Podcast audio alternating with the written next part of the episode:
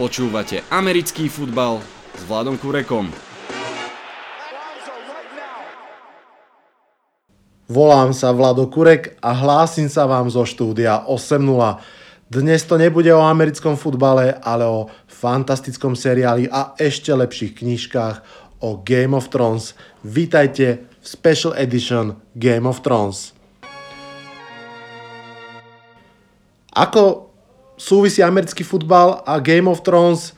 Znie to bizarne, ale pre mňa je to veľmi organické spojenie, pretože najskôr som bol práve fanúšik kníh Game of Thrones a v tomto rannom internetovom období, no, keď som sa snažil dopátrať, kedy konečne bude napísaná ďalšia kniha, pretože ich autor George R. R. Martin ich píše fantasticky, ale strašne pomaly tak keď som zabludil na jeho stránky, aby som na jeho blog, aby som zistil, kedy bude ďalšia kniha, tak som zistil, že v tom blogu nepíše o ďalšej knihe, ale pomerne často tam píše o americkom futbale a špeciálne o New York Giants.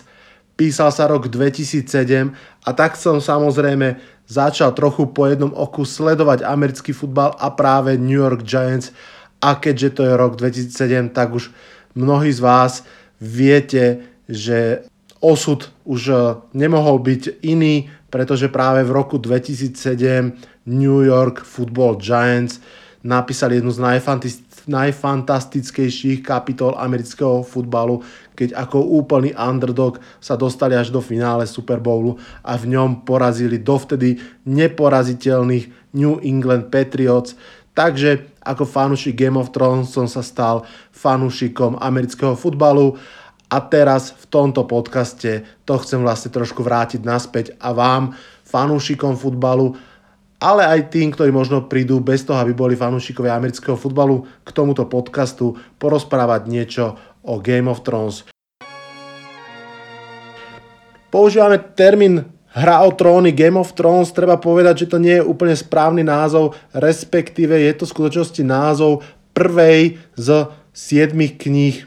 Tá sága sa v skutočnosti volá Pieseň ľadu a ohňa Song of Ice and Fire a vlastne len tá prvá z kníh sa volá Hra o tróny, tie ďalšie sa volajú Stred kráľov, Búrka mečov, Hostina pre vrany, Tanec s drakmi, to sú napísané knihy a čaká nás ešte Čakajú nás ešte dve knihy, Výchry zimy a Sen o jari. Ako som vravel, George R. R. Martin, americký Tolkien, ako mu hovoria novinári, aj kvôli tomu, že obidvaja majú teda tie dve RR eh, v mene a v skratke, ale aj kvôli ich dosahu na svetovú fantastiku. Je fantastický spisovateľ, ale strašne pomalý. Medzi 3. a 4. 4. a 5. bolo vždy 5 rokov, kým napísal tú knihu. Posledná piata Tanec s drakmi bola napísaná už pred viac ako 6 rokmi a už 6 rokov teda fanúšikovia čakajú na ďalšiu knihu Výchry zimy. Kto vie, kedy príde a kto vie, kedy príde tá 7. Sen o jari, či to dožijeme, snať áno. Takže v podstate sa stala aj veľmi fantastická a zaujímavá vec, že seriál, ktorý je na motívy knihy, predbehol knihy samotné a vlastne nielen, že ich predbehol, ale vlastne aj skončí skôr, ako budú vlastne tie knihy napísané. Možno pár vetami ku knihám aj k celému svetu. Knihy Game of Thrones sú písané veľmi zaujímavým spôsobom. Nie sú písané ani v prvej osobe, ako sa často píšu knihy, a vôbec už nie v tretej osobe. Dokonca George Martin sa viackrát vyjadril, že nemá rád, že neuznáva to písanie cez tretiu osobu, takzvaný ten božský nadhľad, kedy vlastne autor, spisovateľ vie všetko, vidí všetko, vidí do hlavy každému človeku. On to píše cez point of view jednotlivých charakterov. To znamená, že e, ponúka rôzne náhľady do rôznych myslí a vďaka tomu e, dáva čitateľovi úžasný zážitok. To znamená, že Jednu knihu čítate z pohľadu Cersei, kráľovnej eh, z rodu Lannisterovcov, ďalšiu knihu čítate z pohľadu napríklad Sansa Stark, alebo teda knihu kapitolu, ďalšiu kapitolu s eh, očami Daenerys Targaryen a tak ďalej. Vďaka tomu máte vždy veľmi rôzne aj štýly tých kapitol, pretože tie postavy sú veľmi odlišné, majú odlišné myslenie. Vďaka tomu samozrejme Vždy viete iba to, čo vie tá daná osoba a dá sa tým krásne manipulovať s čitateľom a nechávať ho v neistote. Je to veľmi ťažké písať, pretože zase musíte si dať pozor, keď píšete očami a myslou v jednej z tých postav, aby ste neprezradili veci, ktoré tá postava vie, ak ich nechcete prezradiť.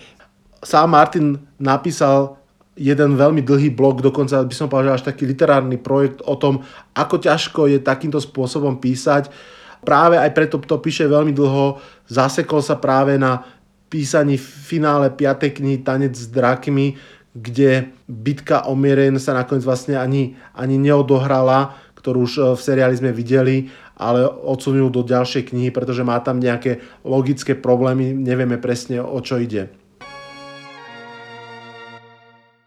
Aby toho literárneho experimentu nebolo málo, tak e, George R. R. Martin Okrem toho, že píšete knihy teda po rôznych kapitolách cez rôzne postavy, tak po tretej, prvé tri knihy vlastne písal, dalo by sa povedať, že lineárne, ale keďže sa mu stále košatili, že mu pribudalo veľa, veľa postav, pričom ich aj pomerne veľa už zabil, tak urobil ďalšiu zmenu. Štvrtá a piatá kniha sa vlastne odohrávajú v podstate súčasne a sú rozdelené ako keby geograficky. To znamená, že štvrtá kniha, ktorá vyšla, mapuje udalosti jednej časti územia, je to najmä uh, Westeros, uh, okolo Lannisterovcov a tak ďalej.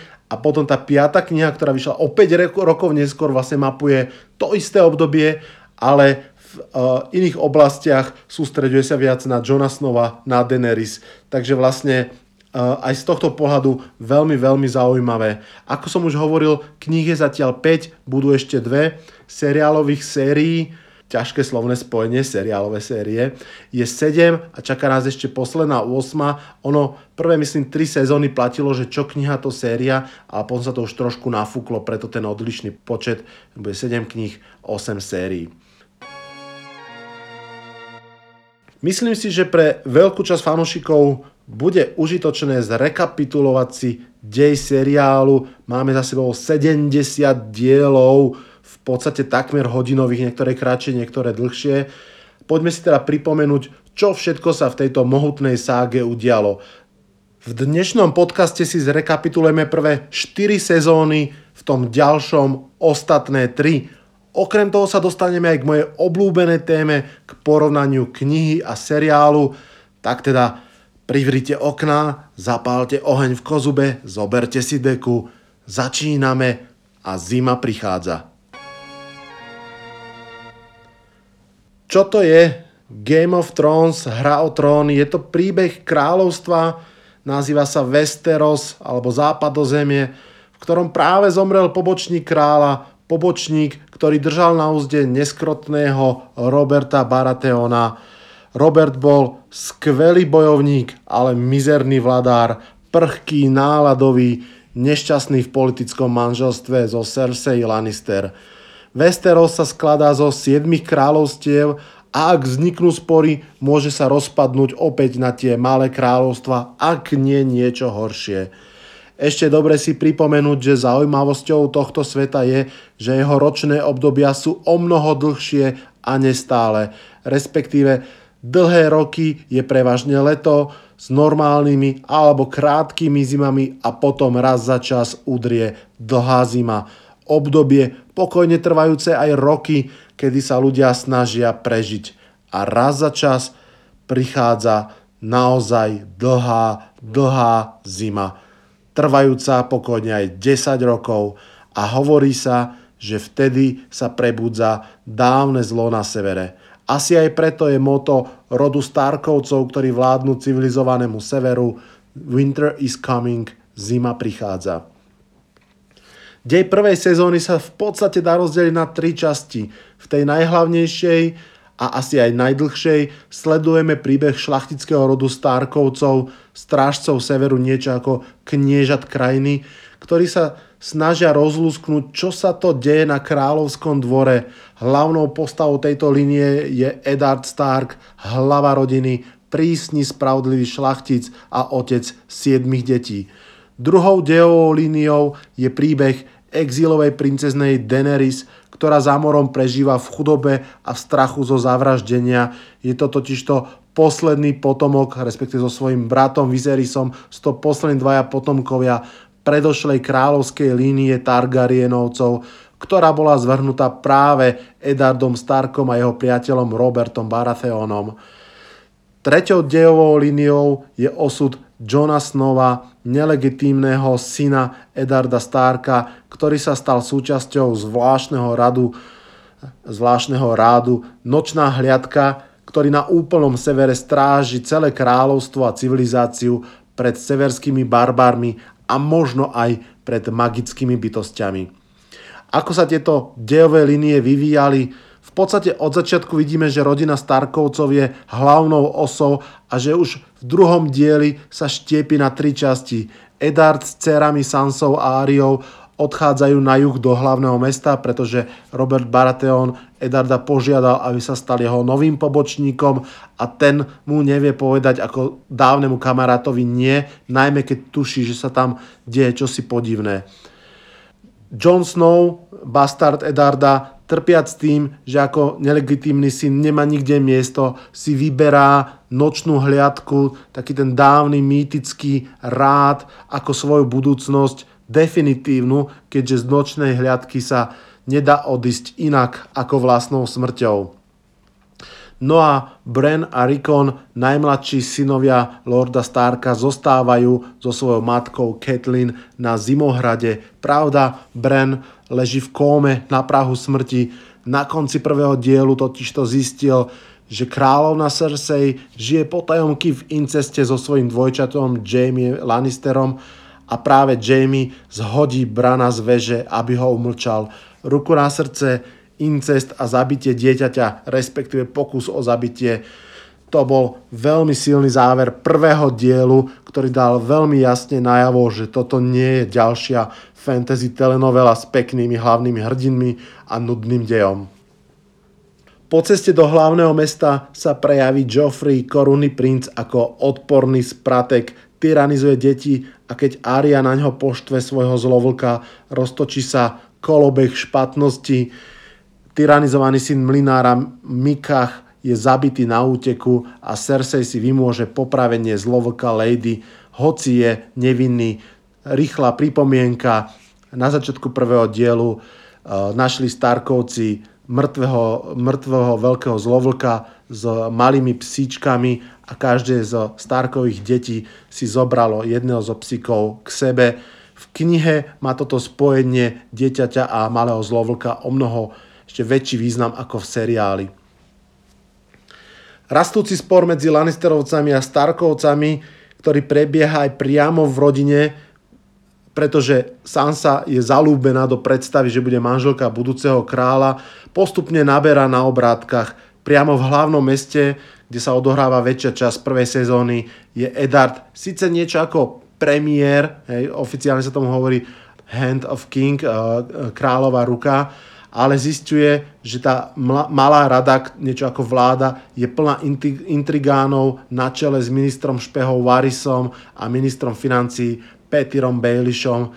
Stark ako dobový detektív a vládca robí aj dobré rozhodnutia, aj zlé rozhodnutia. Začína tušiť sprisahanie, ktoré nejak súvisí s poslednou vetou predošlého uh, pobočníka kráľa, ktorý keď zomieral povedal, semeno je silné k najlepším jeho rozhodnutiam patrí, že pre dceru Ariu vybaví tajné lekcie tanca, či čo sú v skutočnosti hodiny šermu s bývalým prvým mečom Bravosu.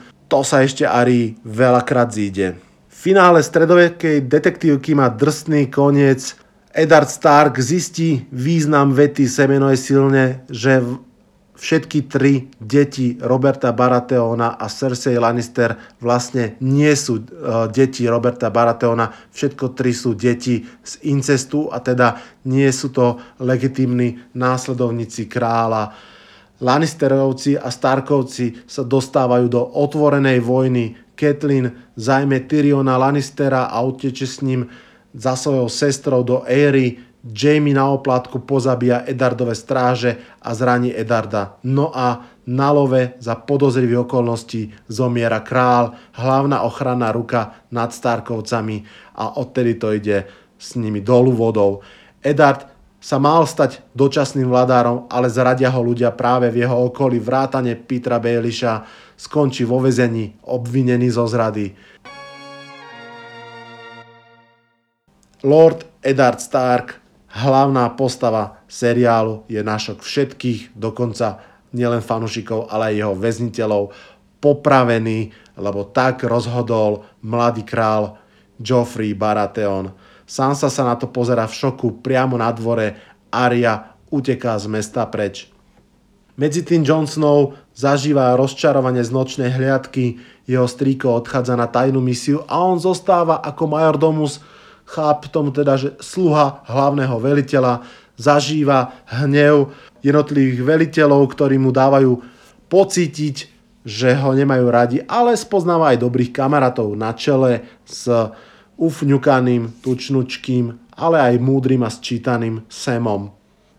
Hliadka získava nepriame informácie, že sa v divočine niečo deje, divoky sa zgrupujú, čo však ešte nevedia, ale divák už áno, že aj dávne zlo, bieli chodci, alebo the others, ako sa im hovorí v knihách, iní sa prebudili. No a za morom princezna Daenerys je predaná vodcovi bojovného nomádskeho kmeňa Kálovi Drogovi. Lenže, čo nikto nečaká, Kál sa do Denny naozaj zalúbi, nájdu si k sebe cestu a Denny otehotne. Viserys veľmi ťažko nesie, že je odstavený na druhú kolej ako ten ozajstný nositeľ e, moci, respektíve ako niekto, kto by mal sa stať raz znova kráľom. Nesie to ťažko, ale ešte ťažšie nesie, keď ho raz rozúrený Khal Drogo zaživa korunuje rozstaveným zlatom. Následne bol na Daenerys spáchaný neúspešný atentát a Khal Drogo sa konečne rozhodol, že naozaj prejde so svojou hordou ako keby mongolských jazdcov na druhú stranu mora a vydobie pre Daenerys kráľovstvo. Lenže v jednej z bitiek sa zraní, dostane infekciu a zomrie. Daenerys tak čaká otroctvo a smrť ako ako vdovu Khala, ktorý, ktorý vlastne tým, že zomrel celý jeho kmeň sa rozpadol na mnoho malých podkmeňov, ale poslednom zúfalom geste sa pokusí upáliť s mŕtvým manželom a zoberie so sebou aj skamenené dračie dvajcia svadobný dar. Našok všetkých hranicu a ten obrovský oheň prežije a navyše z vajec sa vyľahnú traja dráčikovia. Prvý po 300 rokoch. Totižto draci a mágia sa vracajú na svet v ten istý čas, ako sa na severe pohlo veľké zlo. Tak končí prvá sezóna.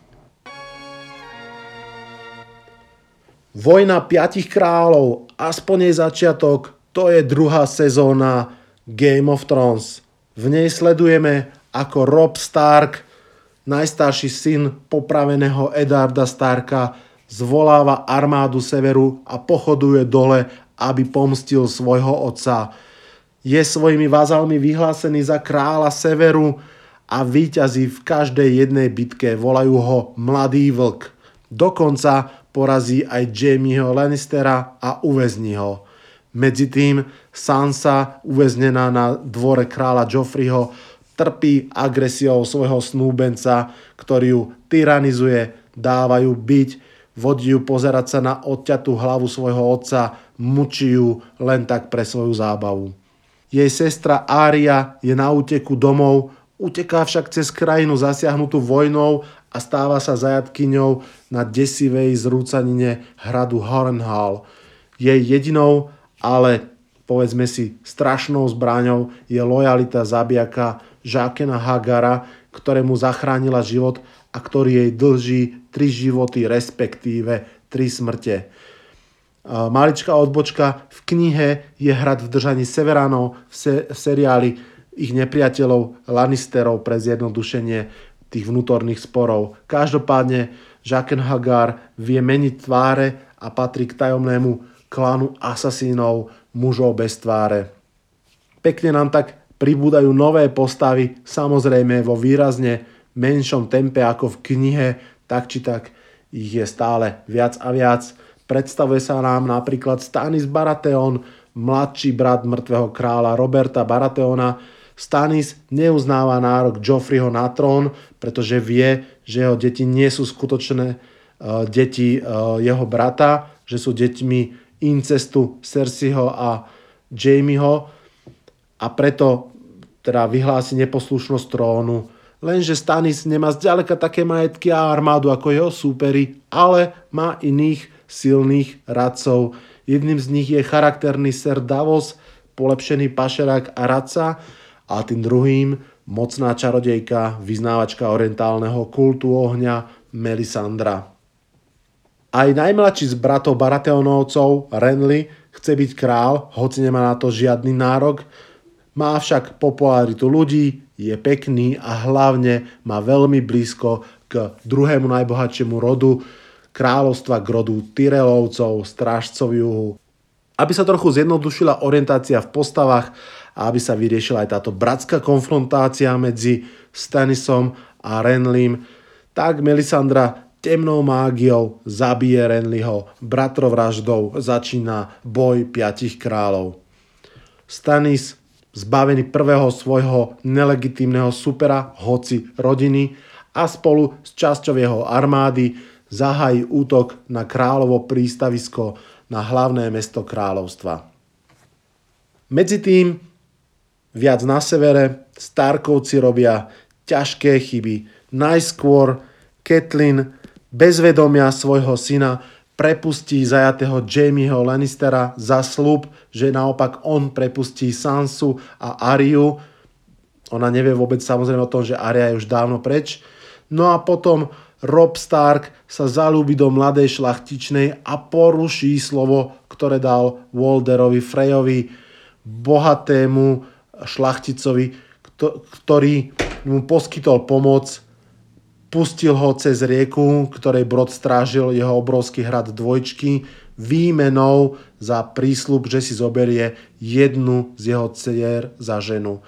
Totižto Freovci sú starí, ale zatrpnutý rod, ktorý dlho čakal, kedy si ich zase bude svet rešpektovať a svadba s kráľom severu mala byť presne to.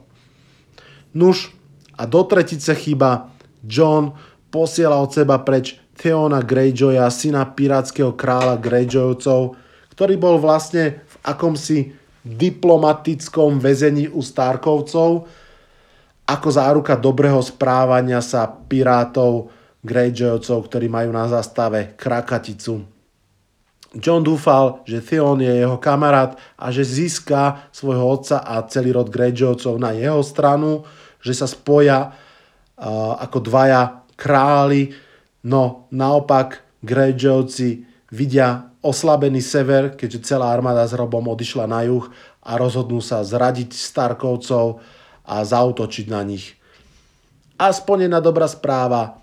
Bren sa prebral z komy, hurá, a má zvláštne sny, v ktorých lieta a vidí trojokú vranu. Zlá správa, Greyjoyci naozaj zautočili na Zimohrad, Tion dokonca s pomocou zradcovského rodu Boltonovcov Zimohrad dobíja. Všetci si myslia, že synovia Edarda Starka, Bren a Rikon sú mŕtvi.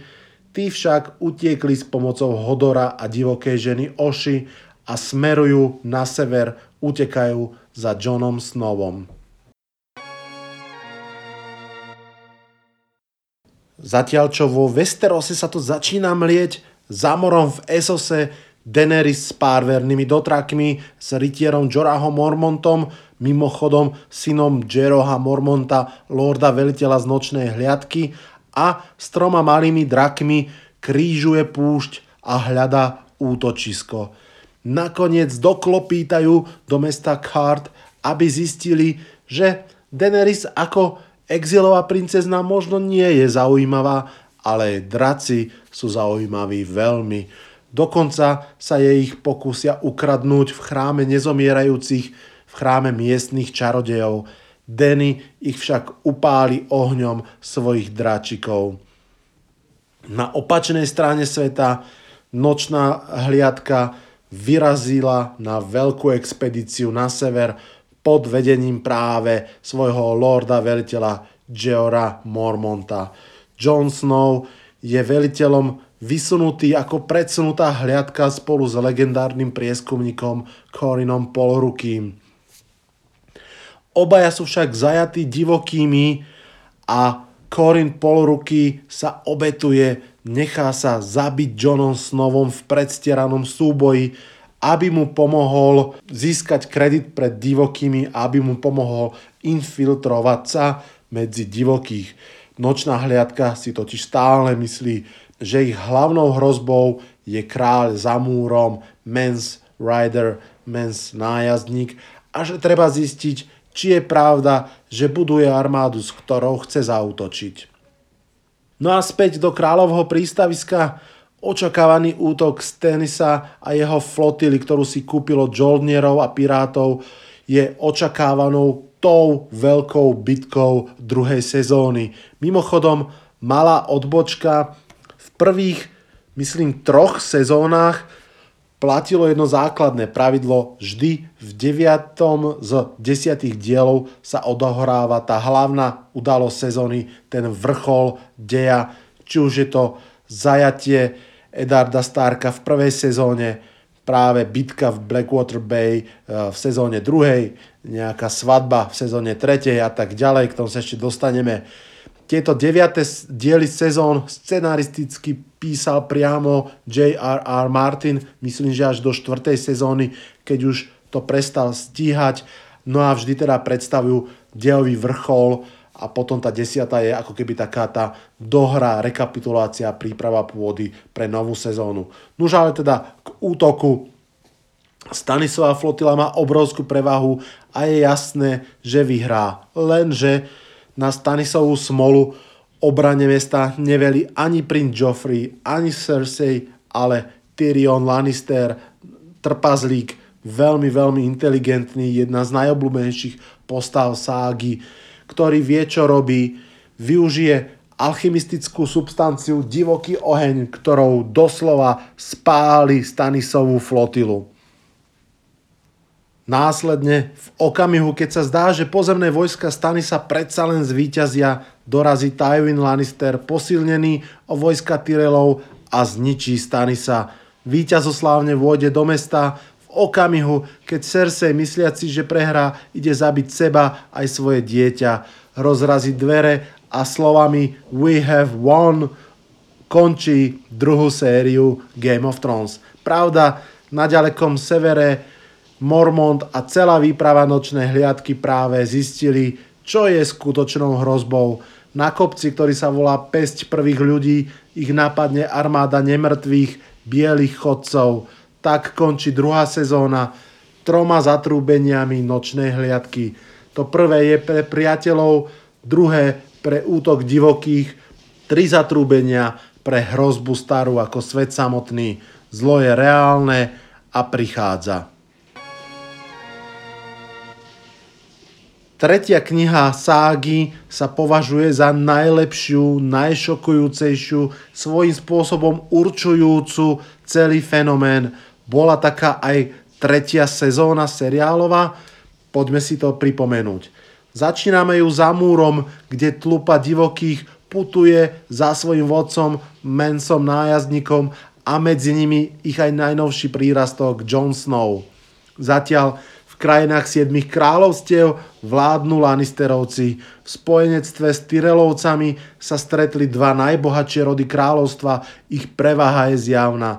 Stannis, porazený naspäť na dračom kameni, dáva plnú moc svojej čarodejke Melisandre. Tá vyvoláva Dark Magic a označuje mená troch kráľov uzurperov, ktorí majú zomrieť. Jeffrey Lannister, Rob Stark a Balon Greyjoy povedzme si pravdu, tí traja v tej chvíli vládnu a Stanis sa chová ako blázon. Rob Stark zatiaľ na boiskách vyhráva ale mimo nich sa mu nedarí. Po tom, čo za neposlušnosť dal popraviť svoju vzdialenú rodinu Lorda Karstarka, stráca časť svojej vlastnej armády, navyše sa oženil s dievčatom, do ktorého sa zalúbil a stratil tak podporu aj rodu Frejovcov, ktorým prislúbil svoju svadbu. Tywin Lannister sa stáva neformálnym, ale skutočným vládcom krajiny, hoci na tróne sedí jeho vnúk Joffrey. Z pozície pobočníka zorganizuje svadbu medzi Tyrionom a Sansou, čím si vlastne robí nárok na sever, keď a ak porazí Roba Starka. Jeho milovaný syn Jamie Lannister, najlepší šermiar krajiny, pamätáte si, sme si hovorili, že Kathleen Stark ho pustila zo zajatia, je na ceste domov sprevádzaný z Brienne Tartu, obidvaja sú však zajatí bandou žoldnierov a na šok všetkých rozhodne aj divákov a rozhodne Jamieho samotného mu veliteľ žoldnierov otne jeho pravú šermiarskú ruku. No a medzi tým zradca Tion Greyjoy je tiež zradený, zajatý Ramsim, bastardom Lorda Boltona, ktorý sa spolčil s Lannisterovcami, Ramsey Theona brutálne mučí a vykastruje.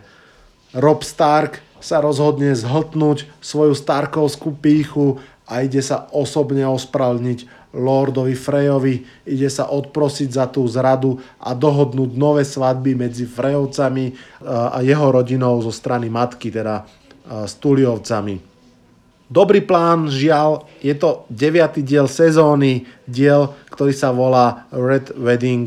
Frejovci v ňom porušia sveté prísahy a zvyklosti neubližiť hostovi, s ktorým si delia jedlo a Starkovcov na svadbe povraždia.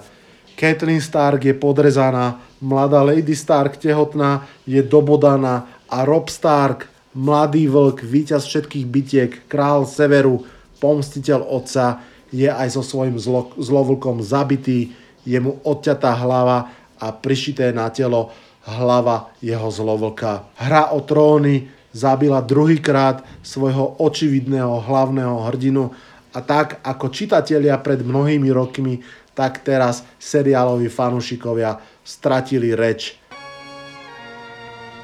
Red Wedding je ikonická časť ságy. Je na čase vrátiť sa k mojej obľúbenej postave k Arya Stark, tá na ceste domov na sever narazí na bratstvo bez zástav, skupinu vojakov verných mŕtvemu kráľovi Robertovi Baratheonovi. Tí sa snažia takým tým partizánskym spôsobom bojovať proti Lannisterovcom ich tyle a vedie ich mladý šlachtic Beric Donadrion a kniaz Thoros, ktorý ovláda tú istú mágiu ako Melisandra, okrem iného dokáže silou ohňa oživiť mŕtvého, čo sa mu celkom zíde, keď práve Berik zomrie v súboji so psom Sandorom Kleganem. Klegan bol zajatec bratstva, po tomto súboji utečie od bratstva aj s Áriou, plánujú totiž to doviesť do dvojčiek, pretože do hradu dvojčiek, pretože počul, že tam bude Rob Stark na svadbe s Frejovcami. Prichádzajú však tesne po vražde a nezostáva im nič iné ako znovu utiecť. Zastavme sa na chvíľu pri Šandorovi Kleganem, jednej z množstva zaujímavých vedľajších postav.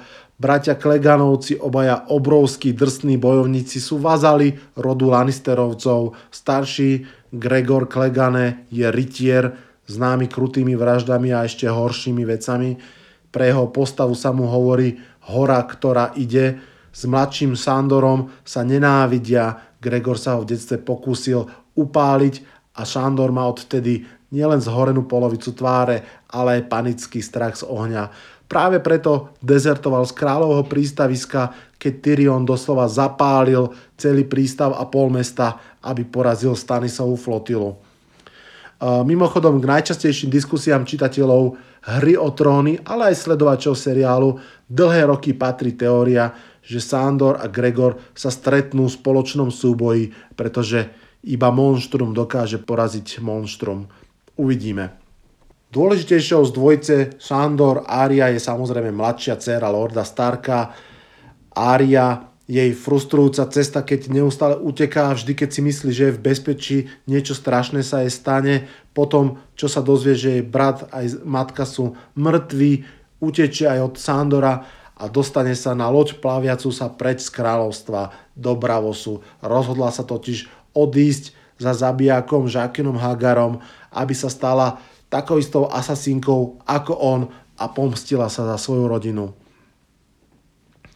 V tejto tretej sezóne sledujeme aj Brena a Rikona, dvoch najmladších Starkov, ako so svojimi zlovlkmi, s Hodorom a s Ošou pochodujú lesmi, cestou na múr, dúfajúc, že tam je Jon Snow. Po ceste dostanú dôležitú výpomoc súrodencov Joena a Mír Reedovcov, e, detí drobného severanského šlachtica verného Starkovcom. Joen má dar veštenia a pomáha Brenovi s jeho víziami o trojokej vrane. Mimochodom, ten herec, čo hrá Joena, hral aj malého sama v Láske nebeskej, ale asi ste ho všetci spoznali, mám pocit, že za tie roky sa vôbec nezmenil.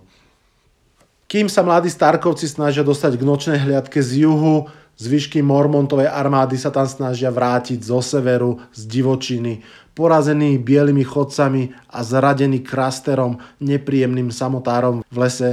V krasterovej pevnosti sa čas prieskumníkov dokonca obráti proti vlastným, zabije lorda veľteľa Mormonta. Tí zvyšní utekajú k múru. Medzi nimi aj neborák Sem spolu s Krasterovou dcerou Fialkou a jej novonarodeným dieťaťom. Po ceste z Babelec Sem sa stane zabijákom Semom, keď uh, zabije obsidiánovým nožom jedného z iných uh, takých tých šéfov uh, White Walkers. Inú láska k Fialke je silnejšia ako strach. O sile lásky sa presvieča aj Jon Snow, ktorý sa zalúbil do divokej Ygritte, keď sa však dozvie, že divokí naozaj idú zautočiť na bezbranný múr, obetuje svoju lásku, utečie, aby varoval svojich druhov. Tak ako ten šíp lásky povestný zasiahol ich srdcia, tak aj šípy od Ygritte zasiahnu Johna na úteku, ale nezastavia ho. Z radu lásky zdá sa, plánuje aj Daenerys ďaleko za morom, rozhodla sa totiž vymeniť jedného zo svojich troch detí, zo svojich troch drakov, inak už celkom pekne vyrastených, za tri jednotky legendárnych bojovníkov nepoškvrnených. Obávanej pechoty kastrátov, ktorí boli od detstva vychovávaní ako najlepšia pechota sveta. Pravda, Daenerys nakoniec zaplatila iba slovom Drakaris, pokynom, na ktorý Drogon, najväčší z troch drakov, spálil to pána týchto bojových otrokov a tak ich získala a zároveň oslobodila celý Astapor, veľké otrokárske mesto od uh, jeho otrokárskych pánov. No a stáva sa veliteľkou už ozajstnej veľkej armády. Z malého predaného dievčaťa k orientálnej kráľovnej za tri sezóny. Ak si toto nezaslúži od Forbesu 30 pod 30, tak neviem čo. To je pre dnešný podcast všetko. Čaká nás ešte minimálne jeden alebo dva venované hre o tróny, tak neváhajte a dajte o vedieť každému, kto miluje túto fantastickú fantasy. Máme za sebou nakoniec iba 3 sezóny, ale myslím si, že to bol aj tak veľmi bohatý podcast. Zvyšné 4 si dobehneme v ďalšom dieli. Prejdeme si tiež zaujímavé rozdiely medzi knihou a seriálom a dáme si 10 najväčších teórií zo sveta Game of Thrones, ktoré trápia desiatky miliónov fanúšikov na celom svete. Medzi tým dajte odber tomuto podcastu. Ak šupnete hviezdičky a pekný koment, budem veľmi rád, pomôže to veľmi. Teraz odhlasujem sa z tohto podcastu ale počujeme sa čoskoro, možno už najbližšiu stredu, pretože Game of Thrones is coming.